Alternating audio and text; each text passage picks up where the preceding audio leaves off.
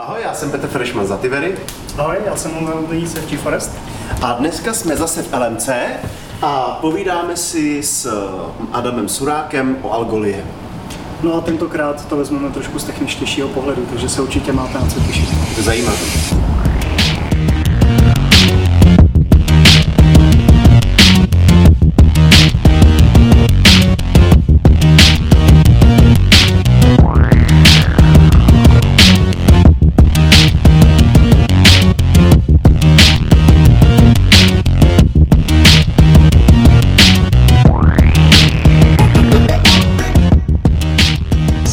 Dalšího dílu zase eh, s Adamem Surákem z Algolia.com a slibovali jsme, že tentokrát se budeme věnovat víc eh, technologiím. Navíc eh, Adam je tam šéf infrastrukturního týmu nebo stojí v podstatě za celou infrastrukturou, takže ty naše otázky půjdou tímhle s tím směrem. A já bych to možná vykopl s tím, že co je zajímavé, že vy děláte instantní search a ty odpovědi jsou prostě do 100 milisekund a některé jsou ještě výrazně míň. Jak toho docilujete? Když si udělám pitomý ping na cizí server, tak už jenom to je jako docela zajímavá... 100 milisekund. no, no, my dneska máme 95% našich odpovědí je pod 50. Ty a ve finále... Jak to měříte u klienta, jako u uživatele, nebo ne, na to je, serveru? to je ten server processing. Jako, Jo, okay. Samozřejmě od klienta, eh, co se do toho projevuje, je, je síť. Jestli je klient na mobilním telefonu, který má eh, ping 200 milisekund, tak i pokud to uděláme za milisekundu, tak na tom nezáleží, stejně to pořád bude 200 milisekund. Um, takže záleží, jak, dal, jak jsou daleko, ale i kvůli tomu jsme vlastně si postavili vlastní infrastrukturu, která je po celém světě, takže jsme schopni ty, ty servery mít jakoby relativně blízko uh, těm daným klientům. Co za nima lítá? Uh, ne, já jsem většinu z nich nikdy neviděl. A, asi ani nechci. To je lepší. No, vy, vy si toho děláte poměrně jako dost sami. To znamená, vy nepronajímáte u žádného AWS nebo nějakého hostingu, vy si vyloženě No, v, v my- server housech máte vlastní železo. No, z části. Eh, My máme AWS na věci, eh, kde, kde neběží search jako takový. Třeba náš web, databáze a podobně. My si nechceme manažovat vlastní jako SQL databáze. To všechno běží v AWS nebo, nebo v GCP nebo eh, v různých dalších cloudech, eh, podle toho, kde je třeba. Eh, Ten search jako takový běží na fyzických serverech, které mají specifickou hardwareovou konfiguraci. A některé z nich vlastníme, máme je prostě v colocation. Ale většinu z nich si vlastně pronajímáme od providerů po celém světě.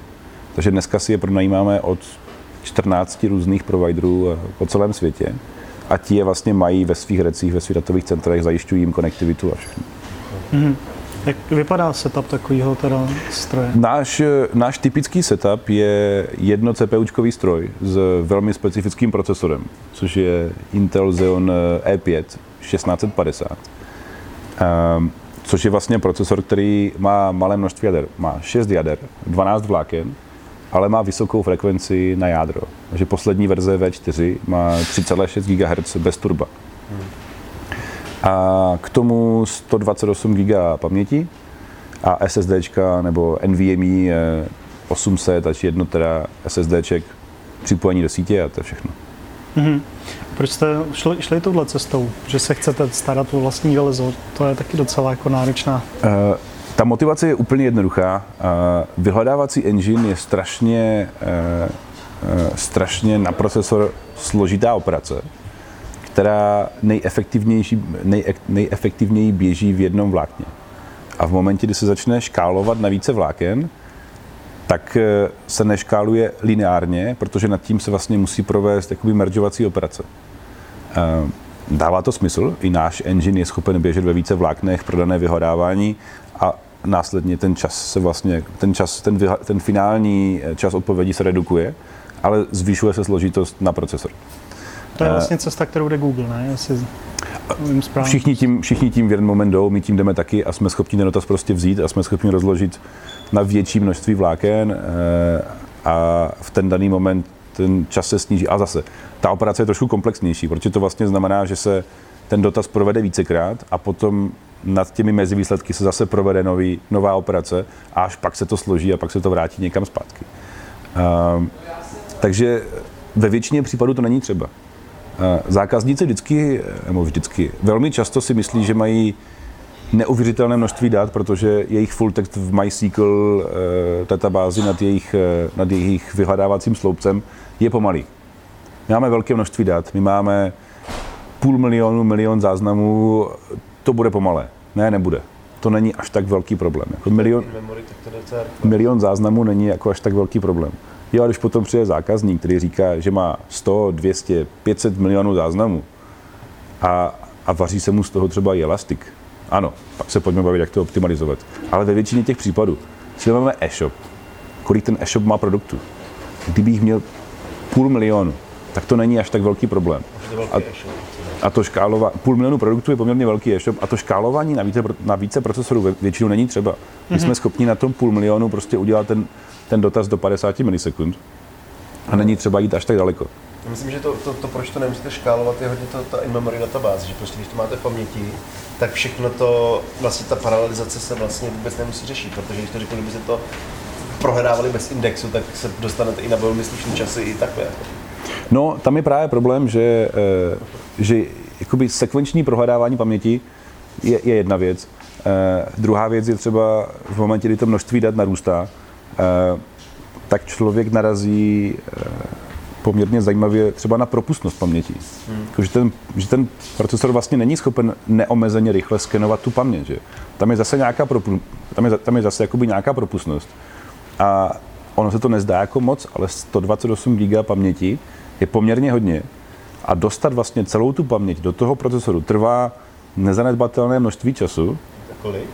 Eh, třeba v, případě, v našem případě je propustnost eh, toho procesoru do paměti eh, na, na Intel chipsetech je asi 85 GB za sekundu. To znamená, že ta paměť... To je 1,5 vteřiny jenom přečíst celou tu paměť. To znamená, že to nejde ani sekvenčně prohledávat. A musí tam jakoby být na tom, nad, nad, tím, nad tím něco jiného. A teď to je jenom sekvenční prohledávání. Teď se řeší typografické chyby, synonyma, stop slova a teď nad tím najednou se řeší, se řeší extrémní množství operací, které prostě všechny musí proběhnout poměrně rychle. A e, najednou to škálování jakoby dává smysl, až pokud ta operace vlastně procházení tu datovou strukturou zabírá tolik času, že se opravdu může procházet paralelně. E, v případě toho jednoho procesoru, e, ten vlastně, i když to paralelizuju, tak on není schopný číst tu paměť rychleji, ne? Nebo je, jako paralelně? Není, ale vlastně pro vyhledávání v celém tom datovém setu se ta paměť většinou jako ani nemusí číst. Je to jakoby vyhledávání jako takové a stavba vyhledávacího engineu je, eh, je vlastně eh, oblast sama o sobě a je to, je to poměrně komplikované. Jakoby náš engine je napsaný eh, našimi zakladateli vlastně od začátku, je to jejich vlastní výtvor, je to v C++ a k dnešnímu dni to má víc než 2 miliony řádků kódu. Takže to není úplně jednoduchá aplikace. A, a, a je tam plno různých optimalizací toho, jak ty data procházet, jak je, jak je komprimovat, jak, jak v tom skákat, jak něco vynechávat, kdy to vzdát, jak to vzdát. Interní timeouty typu tady to vzdej, už není třeba, vrátíme jakoby horší výsledek, ale aspoň ho vrátíme. A plno takových dalších různých optimalizací. To neznamená, že bychom nebyli schopni fungovat na strojích, které mají více procesorů. Ale kdo někdy programoval něco pro stroj, který má více jako fyzických soketů, tak najednou vlastně nastane problém eh, s NUMA architekturou, že, proces, že ta paměť, kterou já potřebuju, je přístupná pouze přes ten druhý procesor a najednou ho musím zastavit. A tam najednou vzniká strašně velké množství problémů. Nedej bože, když eh, řekněme půjdeme do, eh, do toho, co mají Amazon, to má myslím jako X1, Azure to má jako monster instance, které mají čtyři sokety. No, tak v ten moment ta pravděpodobnost toho, že ty mé data jsou na jiném procesoru, je tak velká, že vlastně ten systém musí být speciálně optimalizovaný pro více procesorů. A my jsme, tam jsme jakoby ještě nedošli, tam teďka jdeme, tomu se věnujeme.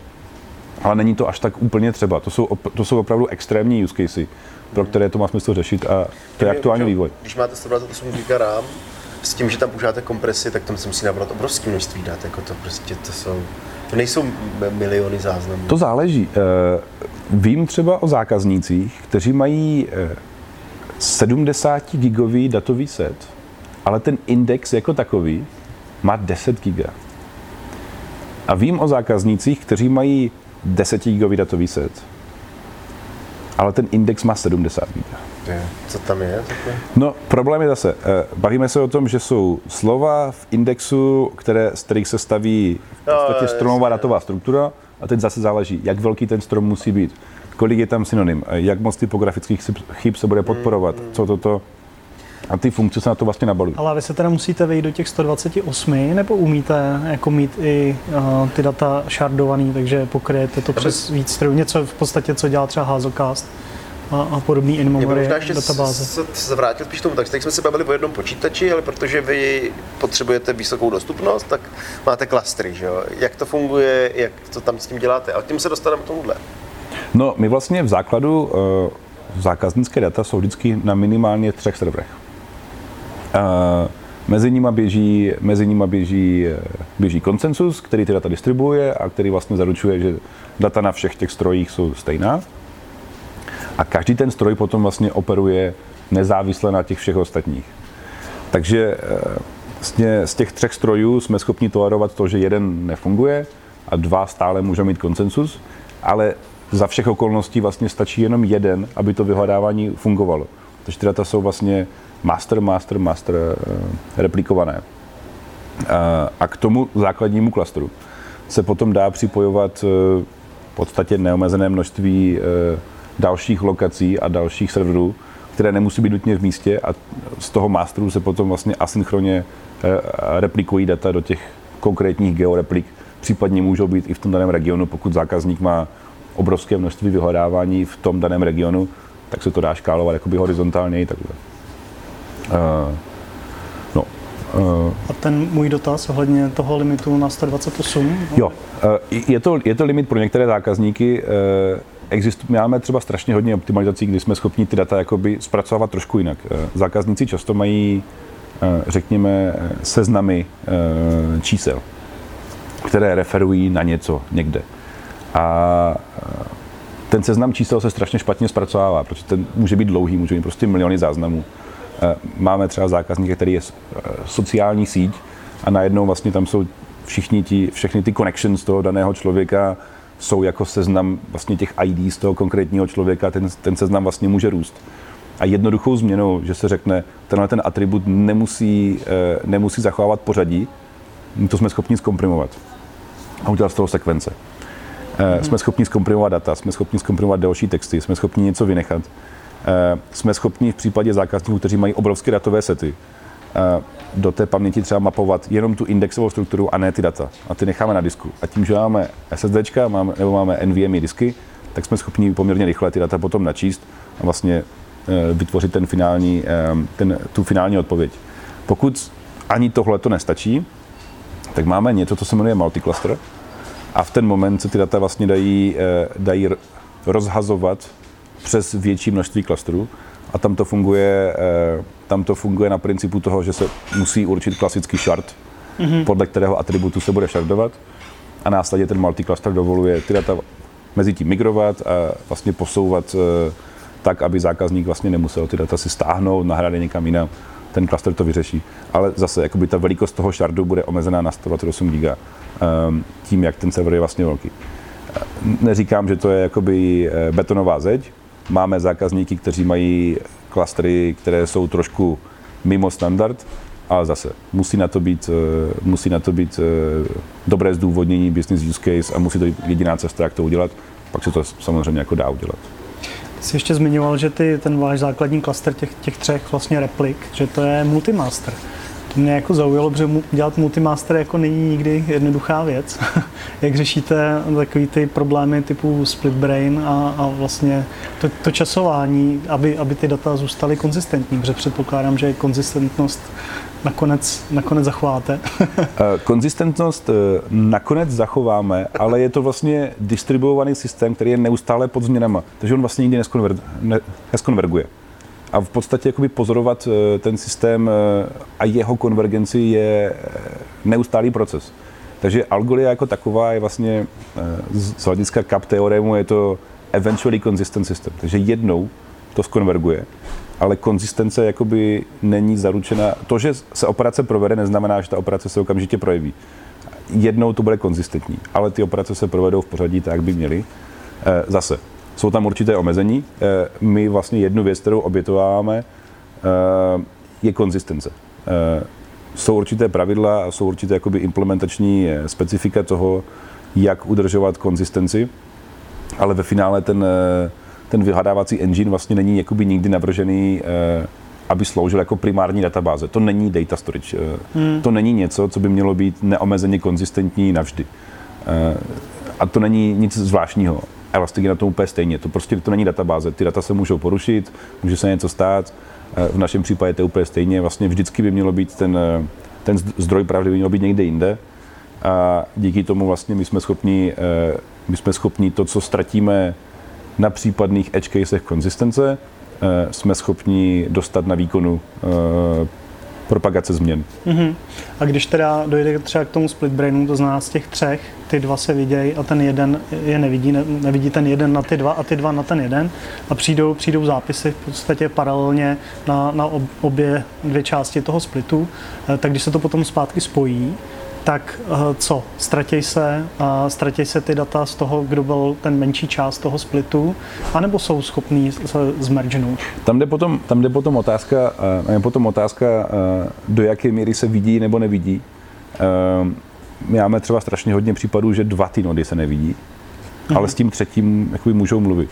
No, že se to vyreplokuje přes ten třetí. A ten třetí to potom může přeposlat. A, a když se nevidí jako opravdu když se, když se, když se, nevidí, když se nevidí úplně, tak eh, nejsem si úplně jistý, co se, co se, co se, jak, je to přesně, eh, jak je to přesně vyspecifikované. Jsem čet, ale tak tam máte... pokud, si, pokud pamatuju správně, tak ty dva budou přijímat dál dotazy a pokud ten třetí od nich bude odpojený, tak bude přijímat, bude přijímat, aktu, bude vlastně přijímat aktualizace a v momentě, kdy se toho klastru zapojí zpátky, tak je vlastně přehraje.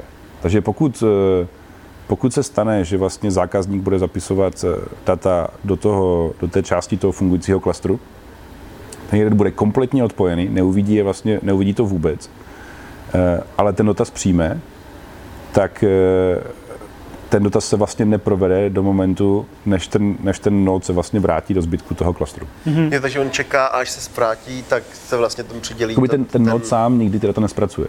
Takže se nikdy nestane, jakoby, že by ten node vrátil, že by, že by, že by vracel jiné data. Poznal, že s nima nerozumí a že není poslední, kdo žije. Uh, v tom vlastně není rozdíl. A protože, protože proto, aby jsem... ten konsenzus proběhl, tak musí být aspoň dva. Takže pokud je poslední, co žije, tak stejně to nemá komu poslat. Takže, se dělá stejně, transakční log a... Vlastně v ten moment vlastně se, v ten, v ten moment se vlastně aktualizace těch dat vypnou. článek tak tam jste to měli popsaný... Vy používáte nějakou, nějaký algoritmus Raft, co jsem, no, no, no, co jsem jakoby načítal, který dokáže, dokáže zajistit to. Já jsem teda nezačítal se do hloubky. Právě nevím, jestli o tom víš něco do detailu, nebo to jako potichu opustíme tohle téma. Ale co, co jsem jakoby na, na, načítal já, tak tam jde o to, že každý prvek vlastně toho klastru je schopný vygenerovat uh, jakoby unikátní ID té aktualizaci, tomu updateu a zároveň je možný vždycky tyhle ty jedečka seřadit vlastně v časové řadě. Takže se ví, jak šli za sebou, což potom pro to následní vlastně, pro ten merch je jako klíčová Já věc. Právě je to tak? Nebo? pochopil, že ten, když je ten split brain, takže právě v tu chvíli není možný udělat to pořadí. Jako. No, v ten moment to nejde. Eh, protože to, to je, tam pokud jsme tu správně, tak, tak čas, se, čas se nebere úplně přesně v potaz. Oni si eh, vlastně mezi sebou... Tam to není jakoby čas, ale v podstatě nějaký jako poře order. Ano, order oni, si mezi, oni, si mezi sebou, oni si mezi sebou, uh, oni si mezi sebou udržují, uh, mezi sebou si udržují vlastně sdílené IDčko toho, v jakém pořadí to přišlo. Ale to, aby se, uh, aby se to mohlo zpracovat v pořadí správném, tak vlastně ty nody, které vlastně přijímají ty aktualizace, tak musí být najednou, musí být najednou živé. A to bychom museli jít přímo do té implementace toho hmm. algoritmu. My tam máme poměrně hodně velké množství zkratek, eh, kdy vlastně původní Paxos, jeho trošku zjednodušená verze Raft, eh, ještě pořád jsou hodně striktní na, na konzistenci dat. A my některé speciálně z důvodu toho, že na, na té konzistenci ve finále jako nemusí až tak nutně záležet, máme trošku jako zlehčené některé ty konzistenční eh, limity, aby ten, aby ten systém byl rychlejší. A zase, ještě v tom systému vlastně, než, když ten dotaz přijde a než se zpracuje, než se projeví ty data, tak těch front tam je několik. Zase něco se zpracovává, něco se bečuje, něco se, něco se přináší jenom, jenom, jenom ve zhlucích. Takže není to takový úplně lineární eh, pohled. Ale a to znamená, že pak jako u těch zákazníků děláte třeba jednou denně reindexaci kompletních všech dat? Zase záleží jakoby spíš na množství aktualizací. Pokud zákazník dělá aktualizace jednou denně, v noci tu databázi přehraje, spustí transakci, přehraje databázi a to je vlastně všechno. Tak asi jako... Já spíš jsem myslel pro, že jako třeba, že, že doporučujete No. tomu zákazníkovi hrne změny jo. pořád a jednou týdně, No. jednou denně dělá vlastně kompletní re, reimport všeho, jo? No jasně, Eh, když někdo, to, když někdo všechno přehraje jednou denně, tak asi o nic nejde. Eh, Máme zákazníky, kteří mají na backendu 200-500 serverů a každý z těch serverů dělá update.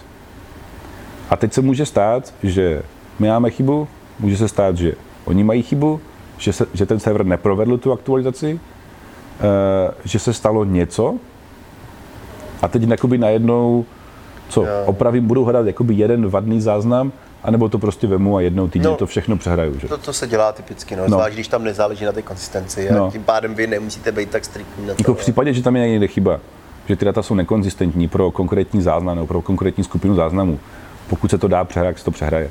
Eh, My třeba se, třeba se stane, že určitá skupina záznamů není aktualizovaná. Eh, protože se prostě čeká, že ten node je odpojený a v momentě, kdy se připojí a vlastně ty záznamy přehraje, ty, ty, ty, změ, ty změny přehraje, tak se všechno aktualizuje a není problém. Co je komplikované, samozřejmě, pokud se jeden záznam upravuje z více míst, eh, z z více míst. I z toho důvodu vlastně my jsme naimplementovali pro většinu těchto těch případů typicky eh, to bylo třeba v případě, v případě Twitche nebo Periskopu, to bylo počet eh, diváků, kteří se dívají na video. Jedna věc je poslat ten aktuální jakoby integer, kolik těch lidí vlastně je, a druhá věc je prostě poslat operaci increment. Jasně. Ne, a operace increment eh, se dá provést později na libovolném čísle, operace decrement úplně stejně. Ve finále v tom není problém. Takže jakoby ten, ten systém se dá navrhnout tak, aby byl schopen tolerovat chyby a, a nebyl v tom až tak velký problém. Hele, a jak, Chceš ještě, já myslím, že už je to skoro vytěžený. Teda, jako Mě to- zajímalo spíš se ještě zeptat, jako, jak řešíte high availability, tak teď jsme tu, tu distribuci, ale vě- vím, vím že, že proč jste chtěli něco jako chaos monkey používat, jaký No, tím? my vlastně máme, my máme eh, ty tři servery, by neměly mít nic společného. Ty tři servery jediné, co by měly mít společného, bychom měli být my. Eh, takže my dneska ve většině případů je nasazujeme mezi dva různé providery, do dvou různých datových center, do dvou různých autonomních systémů ve stejném regionu. Máme extrémní A případy. regiony jako město nebo, nebo stát? Eh, region eh, může být až velikosti stát. Eh, třeba v Japonsku máme v základu vlastně servery v Tokiu a v Osace. Ale zase východní pobřeží Spojených států, tak všechno je někde kolem Ashburnu, někde kolem jako DC, tam to dává smysl. Eh, Dallas něco podobného, West Coast něco podobného. Náš eh, typický eh, západoevropský setup eh, je sever Francie a Amsterdam. Tam už to začíná být jako trošku, trošku mlhavé. Náš německý setup je vlastně všechno ve Frankfurtu a pak Falkenstein. Ale co jsme schopni udělat, eh, co děláme pro zákazníky, kteří potřebují ještě, ještě vyšší dostupnost, než co je základ. My vlastně v základu máme čtyři devítky. Eh, Interně udržujeme pět devítek, eh, což, což jsme si dali jako inženýrský cíl, ale my jsme schopni garantovat zákazníkům pět devítek.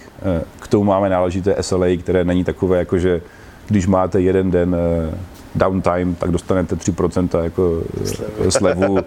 A až teda to bude dole měsíc, tak vám teda zaplatíme všechno. Ne? To jsou takové, jsou takové jako SLA na oko. Eh, tak máme pětidevítkový eh, premium setup, kdy každý z těch serverů eh, je v jiném datovém centrum, v jiném autonomním systému u jiného providera. A třeba v Evropě to děláme, že máme server ve Frankfurtu, v Amsterdamu, potom na severu Francie.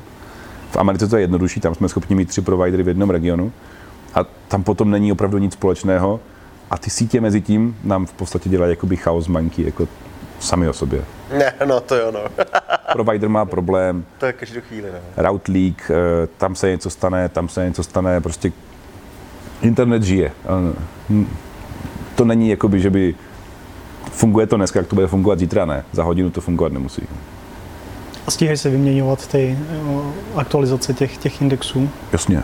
Tak ono asi není problém jako v, mezi těma, že s přenosovou kapacitami, vždycky problém latencí akorát. Jako. My jsme třeba schopni, ten náš evropský setup, když to je jakoby opravdu extrém, to je náš největší setup, co máme, který opravdu, my tomu říká jako nuclear proof, my to mělo přežít, tak Amsterdam, sever Francie a Německo, eh, vlastně Frankfurt, eh, je asi 10 milisekund mezi tím. Což pro nás je v pohodě. Pro některé jiné systémy to v pohodě nebude. Že? Těch 10 milisekund bude, bude představovat strašně velkou dobu na to, aby se něco provedlo. Mm-hmm. A speciálně v momentě, kdyby ten systém byl jako striktně vysoce konzistentní no, a čekal na koncenzu, na, na potvrzení každého toho nodu pro každou operaci, tak by to nešlo. Ale tím, že my to nepotřebujeme, tak ten systém může fungovat rychleji. Třeba na východním pobřeží, pokud se něco staví v oblasti DC, tak tam jsme schopni mít tři providery, tři datové centra uh, a mít mezi sebou půl milisekundy. To není problém. Už jsou pak latence, jako když jsou vedle sebe. Tě. Přesně tak. Tam, a oni v podstatě jsou, že je to mezi nimi je někde jeden nějaký router nebo L3 switch a to je vlastně všechno. Hmm. Ale tak když to, když to jako se sumírujeme, pro tu rychlost na té serverové části jako děláte lecos, máte tam prostě tři servery v tom klastru, máte C knihovnu, takže žádná garbage collection pauzy prostě neřešíte. Uh, ta C knihovna je v podstatě jako modul v Nginxu, to znamená, jste prostě přímo jako na tom místě, na který jde dotaz. Tak to je ta jako serverová část. A pak co se týče toho klienta, jak tam uh, handlujete to, aby předpokládám, že tam řešíte takové věci, jako že se zeptá toho nejbližšího serveru nebo serveru s, s nejmenší latencí, a jako je odolný vůči tomu, že když zrovna tohle vypadne, jak se zeptá někoho jiného, jak, jak no, to máte nastavené? vlastně toho klienta postavili jako, že eh, eh, smart klient, eh, vlastně architektura, kdy ten klient jako takový je schopen se, do, ten je schopen se dotazovat všech těch tří serverů a ví vlastně o těch třech serverech. A, a eh, my dneska jakoby úplně neoptimalizujeme tu latenci, eh, nebo jakoby ten výběr toho serveru, který je nejrychlejší, protože to způsobuje hotspoty. Mm-hmm. A ten server se začne přetěžovat v případě, že jakoby jeho konektivita je příliš dobrá, jo. najednou na to vlastně to spadne všechno. Že? Um, Dává to smysl u některých setupů, ale k tomu možná později. Eh, to, co je důležité, co my děláme v těch klientech, je, eh, je to, že my hlavně eh, vynucujeme timeouty na všem. Všechno má nějaký deadline, všechno se musí provést do určitého času, anebo se do určitého specifického času prostě musí vrátit chybové hlášení vyšší vrstvě. Nepovedlo se, pojďme to vzdát a zkusíme to později. Takže vlastně velká část uh, toho klienta je, je o tom správně tu chybu řešit, správně tu chybu detekovat, nastavit ve většině jazyků HTTP klienta tak, aby se choval korektně a timeoutoval na všech chybách, je neuvěřitelný proces. No to je DNS, aby správně timeoutovalo, connection, Tolik, tolik frameworků a tolik, tolik platform, co má typicky základní HTTP timeout je nekonečno. Je tolik to je něco naprosto šíleného. DNS timeout neřešíme. A nebo si to ještě cachenem, jako no. plno takových jako různých extrémních případů, typu dostat ještě, dostat z Javy z konkrétní výjimku, proč to nefunguje, taky. Obrovské množství kódu, které je na to třeba. Ale v momentě, kdy se naše knihovna používá, tak ona vlastně všechny ty, eh, všechny ty best practices eh, toho, jak by se měl dělat HTTP dotaz, vlastně vynutí v té knihovně a ten developer si s tím nemusí hrát, protože nad tímto objektové rozhraní a tohle všechno se řeší až v momentě, kdy se ten dotaz pokládá. Stejně tak, když, ten, když ta knihovna si vlastně otevře spojení na server, tak ho udržuje otevřené, pokud to jde. Pokud to mhm. jazyk samozřejmě nepodporuje, nebo to architektura nepodporuje, tak eh, se nedá nic dělat. A pokud ten, ten, ten server jakoby neodpovídá, nebo pokud umře, nebo se něco stane, tak ta knihovna jako taková ví o tom, že tam jsou tři a začne hledat ten nový, další, na který se může připojit. My jsme šli vlastně až tak daleko, že máme dvě různé domény, které jsou schopné na ty servery vlastně se dostat. Čistě proto, že se prostě DDoS přijde na DNS providera, DNS provider nefunguje a teď co? Že? Jo, to je sice super, že máme tři servery, ale to DNS nefunguje, takže máme dokonce dvě. A ty tři servery vlastně se dají, eh, jsou namapované na, na dvě, dvě různé domény z toho, s tím vlastně, že ta první drží tu, drží tu hlavní logiku, eh, kdy máme vlastně vlastní monitoring systém, který to DNS překonfigurovává tak, aby eh, vracelo odpovědi pouze živých serverů, ne těch, které třeba mají maintenance nebo jsou, nebo jsou úplně odříznuté. Mm-hmm. Jak děláte teda ten monitoring? Používáte na to nějaký externí tooly nebo máte všechno My jsme chtěli používat, my jsme strašně chtěli používat externí tool. A, a, jestli to je Thousand Eyes nebo Catchpoint, to jsou naprosto geniální tooly, které jsou super a, a, a nám se to strašně se nám to líbí, ale e, nám to nesedí do budgetu úplně. No. Když jsem naposledy e, se snažil, se snažil dostat e, odhad toho, co by, stalo, co, co by stálo monitorování s jedním z velkých providerů, pro naši infrastrukturu, tak jsme se dostali do částek, které byly ve vyšších eh, jednotkách milionů dolarů měsíčně. A, a to pro nás prostě bylo Nebylo víc to než, víc než obrat. to bylo víc, než co platíme za infrastrukturu. Takže eh, my si to děláme sami. Eh, máme vlastně po světě síť 40 45 serverů, které nám tu infra, infrastrukturu vlastně monitorují. A nad tím jsme si postavili vlastní monitoring, který to vlastně všechno schraňuje ty data analyzuje a následně se z toho vyvolávají další akce, co se vlastně děje, co se má rekonfigurovat. Vedlejší efekt je toho, že eh, je, je to, že my krom toho, že máme vyhledávací API, že máme Analytics API, tak našim zákazníkům dáváme i Monitoring API. Takže vlastně všechno, co ten zákazník v tom našem dashboardu vidí, si může rekonstruovat ve vlastním systému. A to naše monitoring API vlastně ze všemi údaji, jestli ten server funguje nebo nefunguje, jaká je latence, kolik bylo dotazů a úplně všechno, co v tom dashboardu je, se dá zapojit do systému třetích stran a prostě se na tom dá vyvolat jakoby nějaký jiný alert někde jinde a nemusí se vlastně spolehat na to, že my pošleme SMS nebo e-mail nebo jako, že se něco děje. Mm. Takže říkal... jeho nejhorší, to jsou čtyři devítky, že jo? Tam neumí vracet nic horšího. Když vrací spolehlivost a tím se dá snadno dosáhnout SLA jakýkoliv, že jo? no, tam, tam, jde, tam jde spíš o to, že v momentě, kdy vlastně se bavíme o tom, bavíme se o čtyřech devítkách, tak už čtyři devítky, uh, už čtyři devítky jsou vlastně pět minut uh, měsíčně. My to řešíme na měsíc. Je. To je pět minut měsíčně. Uh, pět minut, i když si vezmeme on někoho, kdo u toho sedí, tak no, než, se, než se zorientuje, pak je pět minut pryč. Když se bavíme o pěti devítkách, se prostě bavíme o sekundě. Že? Nebo bavíme se v podstatě o méně jak sekundě, bavíme se o, o pár stovkách milisekund. Uh, to se nedá. To se nedá řešit eh, manuálně, to se musí řešit automaticky. A my se nechceme dostat do situace takové, že máme chybu, o které nemluvíme a zákazník je postižený, říká, mi to nefunguje a my říkám, ale eh, nám všechno funguje. Že? Ne. To monitoring API, které my interně používáme, tak je to, které ten zákazník vlastně může používat externě, vlastně vidí do těch a řekne, ano, tady se něco stalo, ano, stalo. A stejně tak jste asi viděli na našem, na našem blogu, že i pokud se nám něco vysype jako ve velké, opravdu ve velkém, tak o tom napíšeme blogpost, co se vlastně stalo, co jsme zjistili, eh, co, co a jak. Eh, měli jsme pár takových jakoby historicky, naštěstí jako dlouho se nic nestalo. To je štěstí, že máte ty čtyři devítky na měsíc, kdyby to bylo na, na třeba na, na desetiletí, tak jo, S3 má taky asi šest devítek garantovaných a pak měli týdenní výpadek, což je, což je jako vyčerpali si ten limit asi na 100 let. Jo. no, uh, jo no, uh, tam třeba S3 má mít těch 15 devítek na durability dat, no, no. tam to asi dává smysl, že když tam uložím soubor, tak ho tam asi chci. A teďka 15 devítek, 15 devítek je super, jo, a když tam uložím jednoterový soubor, že, těch 15 devítek na tom jako... Nevím, no. Jako ono to při určitém množství dat i těch 15 devítek najednou přestává stačit. A, a, a zase, je to, je to o tom, co je jako požadavek. V případě, že mám web typu Twitch a ten vyhledávání spadne na 5 minut, tak eh, ti hráči budou naštvaní. Prostě bude toho plný Twitter, a, tam to dává smysl řešit. V případě, že budu mít, eh, že budu mít e-shop, který eh, pět minut, když nebude fungovat, tak je to to, co vlastně ten e-shop dělá jako vlastní maintenance eh, jednou za týden, že se dělá update databáze, no, teď tak, se, tak se nic neděje.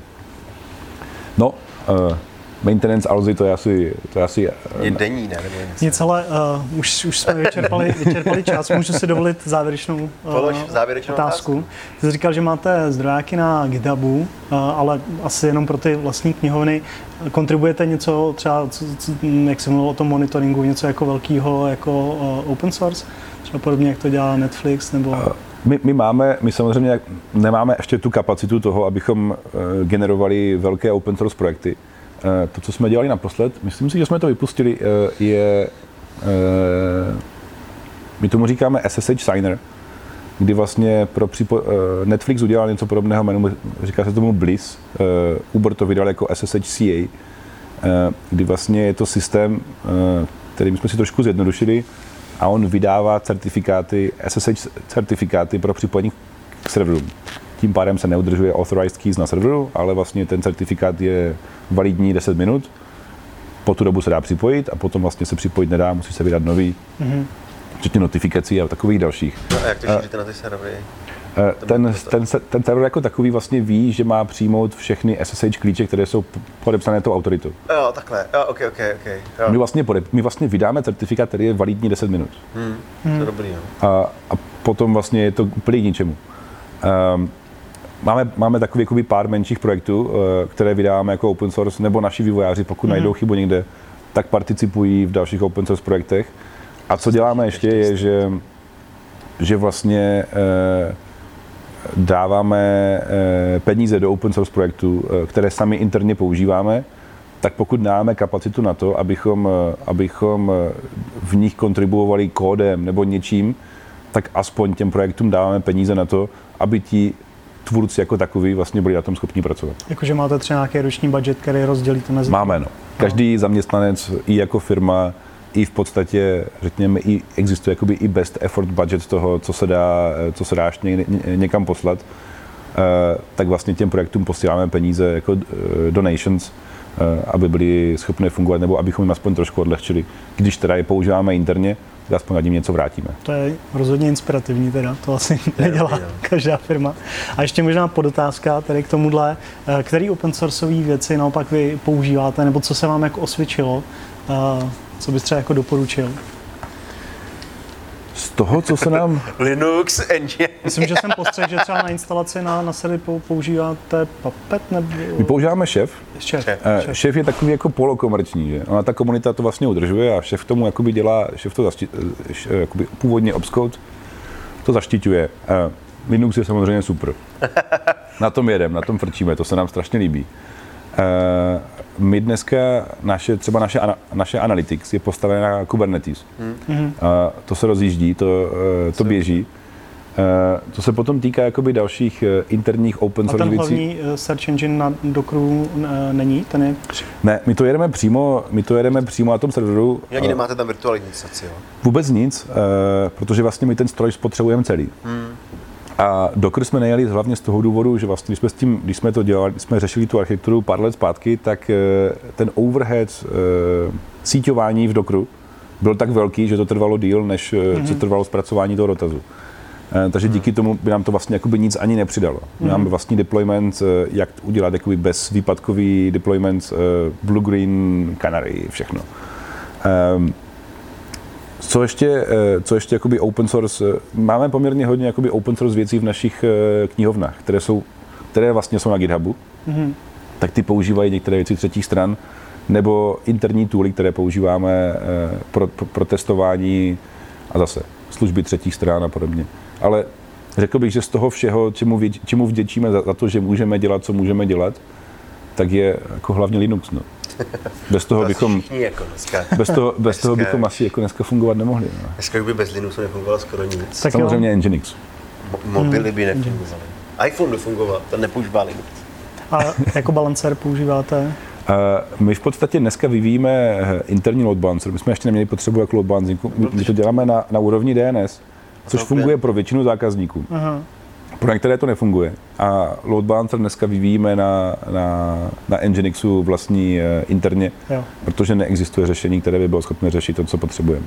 Takže žádná HR proxy nebo podobné věci prostě uh, No, tam jsou poměrně jako velké limity, které my to nepotřebujeme řešit až tak jako na síťové úrovni, my to potřebujeme na aplikační úrovni Aha. a tam potom jako HA proxy uh, už trochu nestíhá. Tak HA proxy je hlavně jako TCP, ne? Jako proxy. Na, ne, jakoby na network level, na, No, na uh, L3 a L4, to super. Hmm. Ale my to potřebujeme L7 Jasný. a tam už to Nic, čas je, čas je pryč, si pusy popel na hlavu, zase jsme to nezvládli do půl hodiny. Kameraman na mě kouká z tekle. tak doufejme, že eh, to diváky neunudilo k smrti, mě teda rozhodně ne, já jsem se bavil úplně ne? královsky. Ademe, díky moc za, za povídání, ať se vám Algoli daří. Já děkuji za pozvání. Tak jo. Čau. Tak jo, ahoj. Ahoj.